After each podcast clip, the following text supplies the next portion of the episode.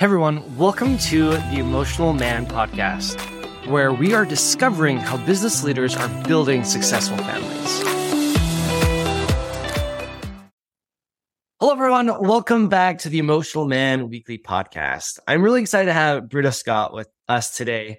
I met her while networking. She is phenomenal and I'm really excited to share her with everyone. She is the owner and founder of Brita Bookkeeping She's married and has been married for 21 years. She has two children, a 17 year old daughter and a 14 year old son. She's a self professed adrenaline junkie and is part of a little bit. and she and her husband enjoy hunting together. Welcome to the show, Brita. Thank you. It's good to be with you, Joseph. Thanks for having me. Now, talk to me about Brita Bookkeeping. What was the genesis of starting your own company? What was the circumstance that kind of led to it? Talk to me about just how you went about starting this. Uh, yeah. So I started doing bookkeeping with a friend um, when my son started kindergarten, and I worked with her for many years. That was my introduction to bookkeeping. I worked with her until we moved out of state, wasn't able to continue working with her anymore. And we actually moved back to Utah right before COVID happened. And I was at that point in my life, I was getting a little older and I was like, what do I truly want to be do when I grow up? like I had a couple of part-time jobs. My kids were at this point, junior high and high school, a little bit older. And I have more time on my hands now. I can actually put into something I really want to do. And after working for a couple of people that were a little harder to work for, I decided I really enjoyed, I really wanted to try out the self owned business concept. And I really enjoyed bookkeeping as I had done previously. So I joined a coaching program to teach me how to set up the business, how to market, how to form an LLC, who to go to. I had someone I could go to if I had questions. Bookkeeping is not a static thing. There's so many variables that come into play. So it was just great to have a mentor to go to when I needed, when I had questions. And I started my Brita's bookkeeping in 2021 and it's just taken off from there. I've been able to meet so many great people. I also wanted to, at that point, do what my friend had done for me. Like she taught me bookkeeping, she taught me skills. So my goal with creating my business was not only to provide income for my family, but also to provide great jobs for other moms that wanted to work from home as well. So now, when you were thinking about starting this and thinking about maybe this coaching opportunity, what was that conversation like with your family? Was there a conversation? What was going through your head at the time? What were some of the pros and cons? Were you worried about anything? Talk to me about oh, that. So many worries. like, yeah, like that was like, it's this coaching program. Is it going to actually work? There's so many things out there. Will it, will I actually follow through with it? If I do this coaching program, will I actually buckle down and do it? Because I know that people can provide your information, but if you don't take it and use it, then you're not going to get anything out of it. It it was not a lot of money, but it was a lot of money. like it was a significant chunk of change to spend on doing it. So is it going to give us a good return on our investments? So it was a lot of conversation with my husband to just, will this work for our family? I also had to, it's different as a business owner than working with someone else, right? I'm uh, at home all the time. Will my kids support this? Will they be willing to, when I'm on meetings, to allow me to uh, work and not bother me for that short period of time that I'm doing this, trying to figure out the work life balance more because when I was working previously at the part time jobs, it was away from home or it was very part time. Mm. I wasn't in front of clients a lot. So it was either flexible or I wasn't at home. So the kids couldn't be there for them. So it was just, just making sure that everybody was on board with doing something different as well as just making sure that I was going to mentally be committed to doing something like this. So, what? How did you work through the worries, and what did the conversations like that look like? How did you bring it up? How did you end up discussing it with your children, with your yeah. husband? Talk to me about that. It's I don't feel like there was a perfect process that we yeah. had for it, but it was more of just this is what I'm thinking of doing. What do you think? And then giving him the details of it, and then we did a, maybe a pros and cons list. Like, here's some really good things about it. Here's some things that may be harder to do. Figuring out if the pros outweighed the cons. Just like I said, the kids are, it, there's a variable in all these equations. Like, my husband was super supportive of it, but I was I'm the one, I'm like, I hate spending money. So it's like, so I really wanted to make sure that it was something that was going to work. And so I, I had a lot of fear going into it. And so I was like, I knew I had to be super committed if I did it. And it, it paid off in dividends. So it was great. How did you get past the fear? I think that's in a lot of relationships. Fear mm-hmm. such a, a roadblock just to healing, right. to communication. We're afraid about what our spouse may think, about what they may say. So we don't say anything. We don't pursue something. So what helped you be willing to feel that fear and move past it?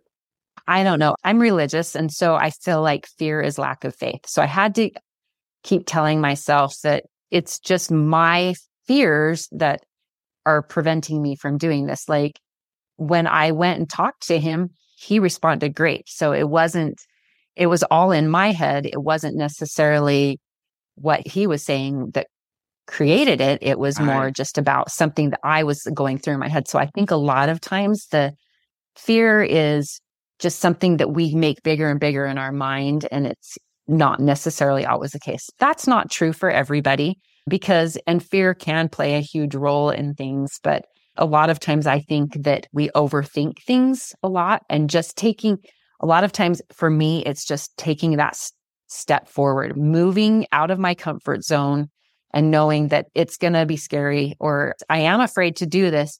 But so many times when I do something, it's not nearly as bad as I thought it was going to be. Right. It's like coming on this today. It's not like there's a little bit of fear of like being out in front of people, but like eh, starting a business, talking, having an awkward conversation. Just a lot of times, once you get through it, it's like this huge like sense of relief and accomplishment. And oh, eh, that actually wasn't that wasn't as bad as I thought it was going to be. So I feel like those build upon each other, right? Oh, okay. I remember now that time it wasn't that bad. So maybe this one won't be bad either. So I just try to keep that in mind that it's probably not going to be as bad as I think it's going to be. I love that. It's choosing what you want to believe. It can be, and identifying what it is you're choosing to believe can be so powerful. Now, what about yeah, your? I'm not saying I'm perfect about yeah, that, right. that's what I try to do. Yes, it, it, was enough to help you move forward. Like, now, what about what were, what were your children's responses? I, am curious to know as you're talking to them about it. Because I know there's a lot of entrepreneurs out there or what, people who want to start companies, and I'm yeah. sure very curious about how you went about broaching the topic with your children. How did you? It's I'm sure it's not wasn't perfect. Nothing is. It, yeah. Families are messy, but just talk me through how you went about the conversations and how did yeah. what questions did you ask? The kids were super supportive and excited, and they're like, "Oh yeah, mom, that's really cool." That being said, as they got in, like they see the big, they see the pretty picture of, "Oh, mom's gonna." we're going to have more money to help with pay for my sports and help pay for this and that. They're excited for the outcome. They're not necessarily excited. They don't really realize the process to get there. Mm. And so there's been, I think that's time management with like my family, especially during the summer when they're home from school. I feel like that's when the reality of mom used to always just take us wherever we wanted to go. And now we have to schedule with her. So I had a coach share a suggestion with me once that I, it, it helped quite a bit. It's, he said, I sit down on Sunday night with my family and say, you are my number one priority. And I want you to know that whatever I will, I want to be there for you whenever I can. So can we put down on my schedule when you need my help, when you want me to take you mountain biking when you want me, you need me to take you to the whatever it might be. Mm-hmm. So let's put that on, down on the schedule. And then they know that you're wanting to be there for them and that you're their number one priority. So when you have meetings and they come to you last minute and say, Hey, mom, I need you to do this. And you're like, I'm so sorry. I've got this meeting set up. Then let's try and schedule this different next time. And it's ter- I've tried it and it's it is but it has helped a lot. My kids are terrible about planning. So hopefully it's teaching them that they need to learn to plan better because I still do get quite a few times where like, "Hey mom, can you my friends and I want to do this or I said, I tried to get you to schedule this. My friends never got back to me, so I couldn't do that. Oh, so yeah. there still are a lot of variables, but I feel like at least they know upfront that they are, I do want them to be my number one priority and that they are most important to me. And work, while it is important and I need to do my meetings, that they're my number one priority. So.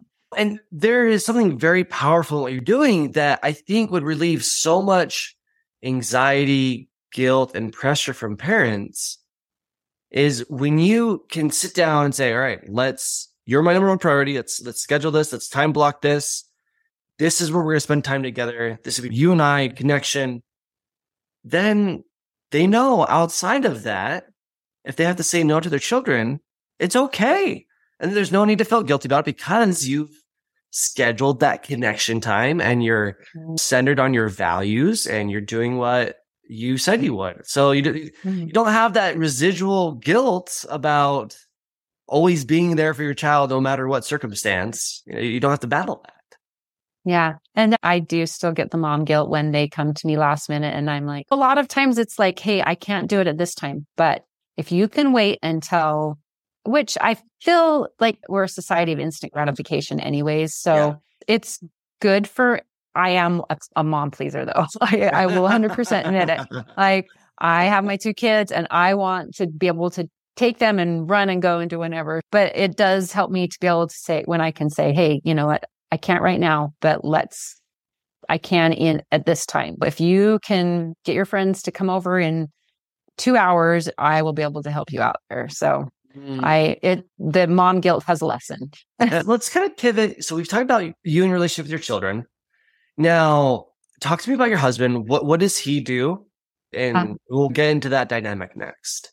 Uh, yeah, so he works for the state of Utah, uh, Department of Air Quality, and he actually is sitting right here next to me. We work in the same oh. room each day, and so yeah, we he's COVID had them start working from home, so we just work right next to each other each, each day when, awesome. when we're not in meetings. My my next question was what with a lot of times when you have dual working parents or dual entrepreneurs, there is a tendency to get centered and focused on career ambitions or needing to provide for my family. So I need to work, or people start turning to work to escape maybe other emotional difficulties.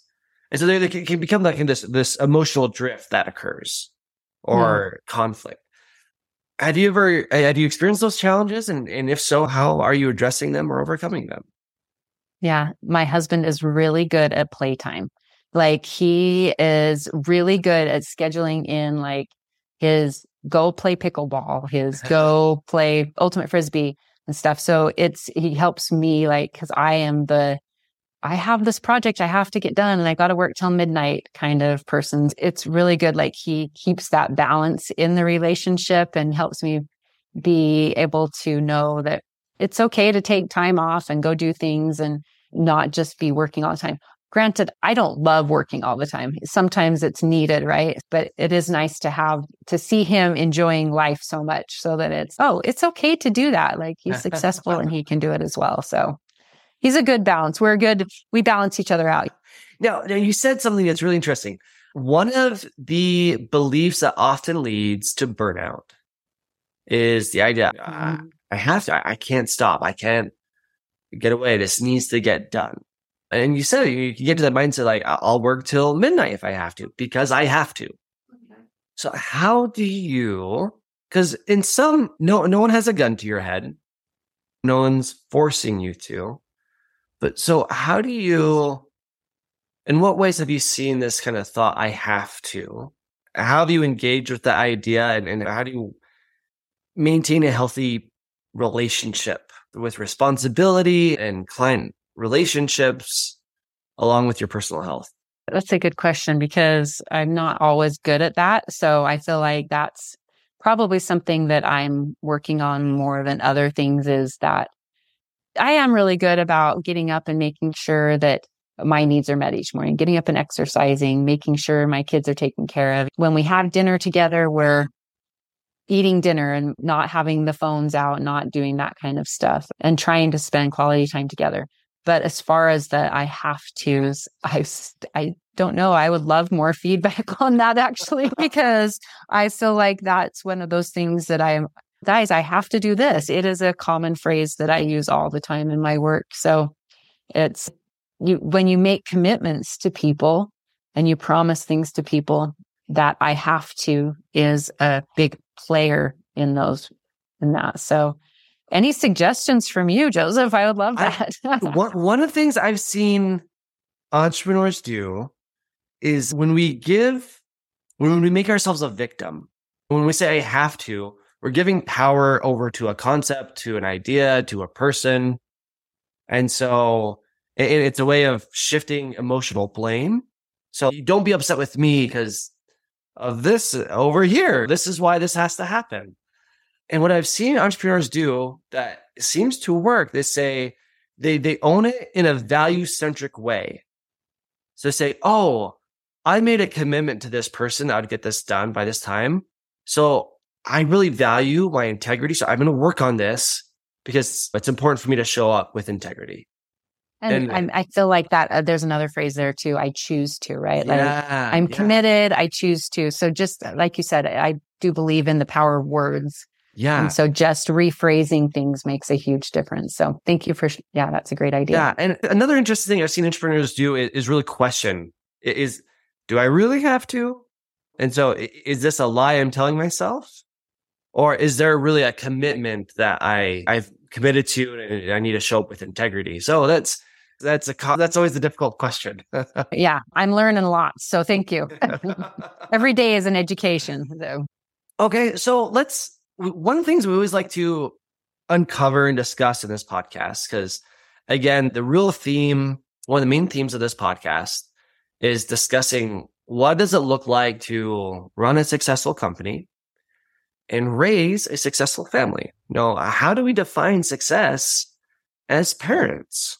as as just individuals because in business it can it's so easy. We have all the metrics. We can look at the bottom line. We can look at growth. We can look at culture or whatever it may be control. A lot of times we don't transfer those ideas to family.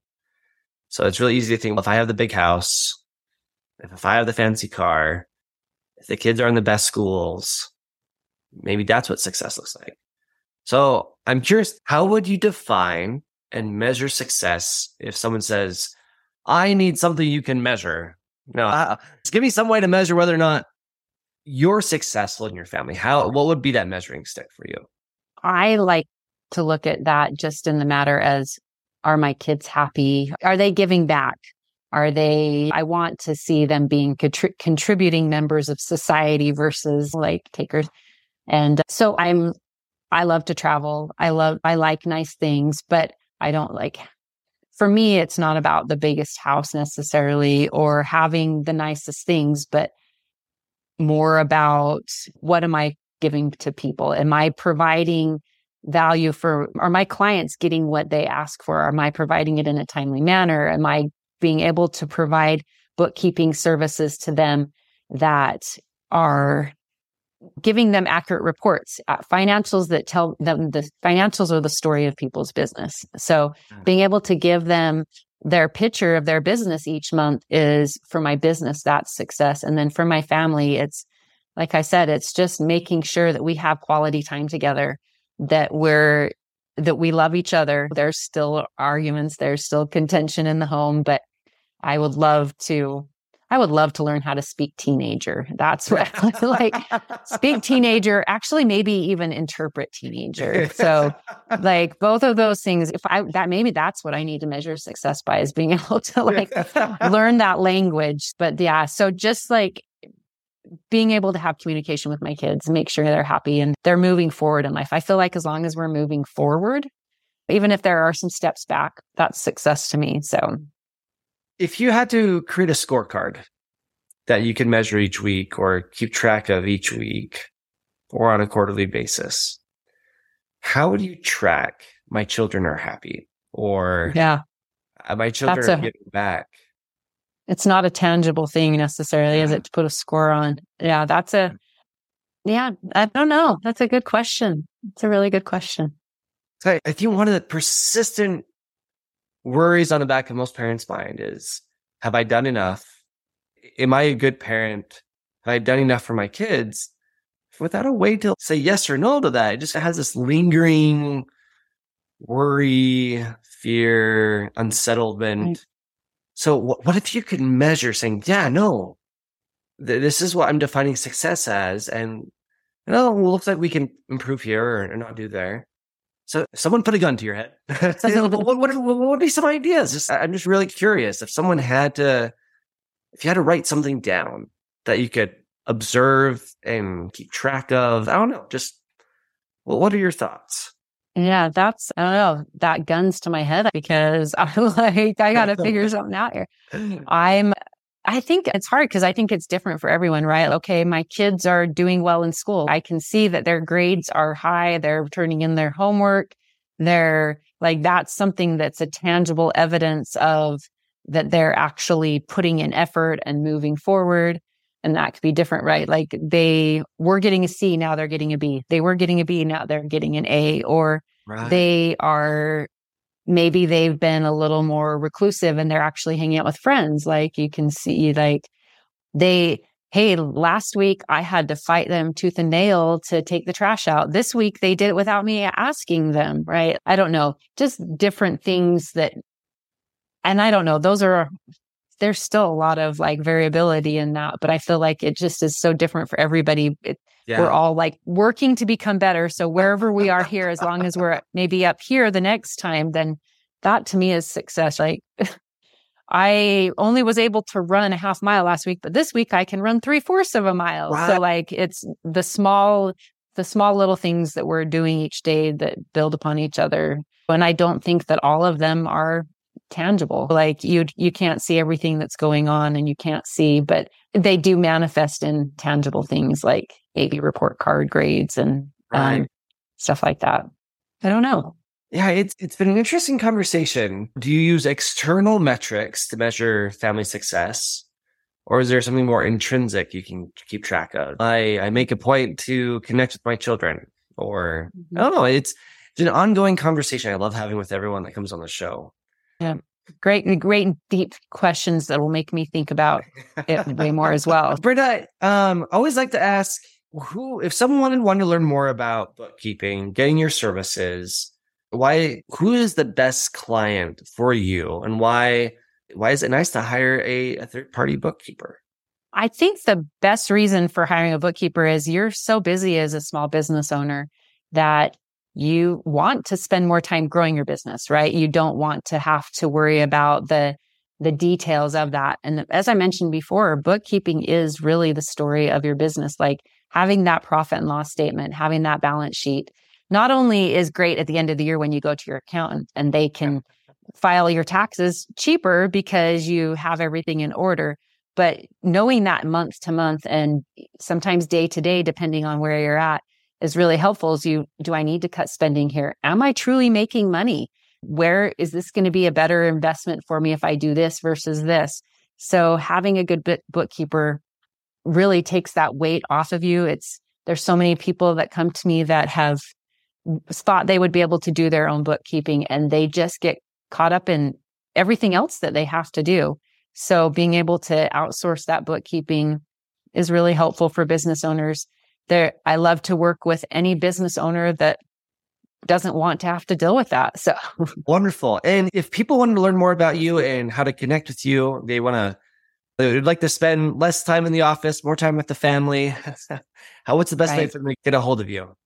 Yeah, you can either my website is britasbookkeeping.com and that's B R I T A S with an S bookkeeping.com. Or you can just email me at Brita at britasbookkeeping.com. Wonderful. Well, thank you, Brita, so much for coming on the show, for sharing your precious time with us. And we wish you and your family the very best. Yeah, absolutely. Thank you for the opportunity. Hey, everyone. Thank you so much for listening to the Emotional Man podcast.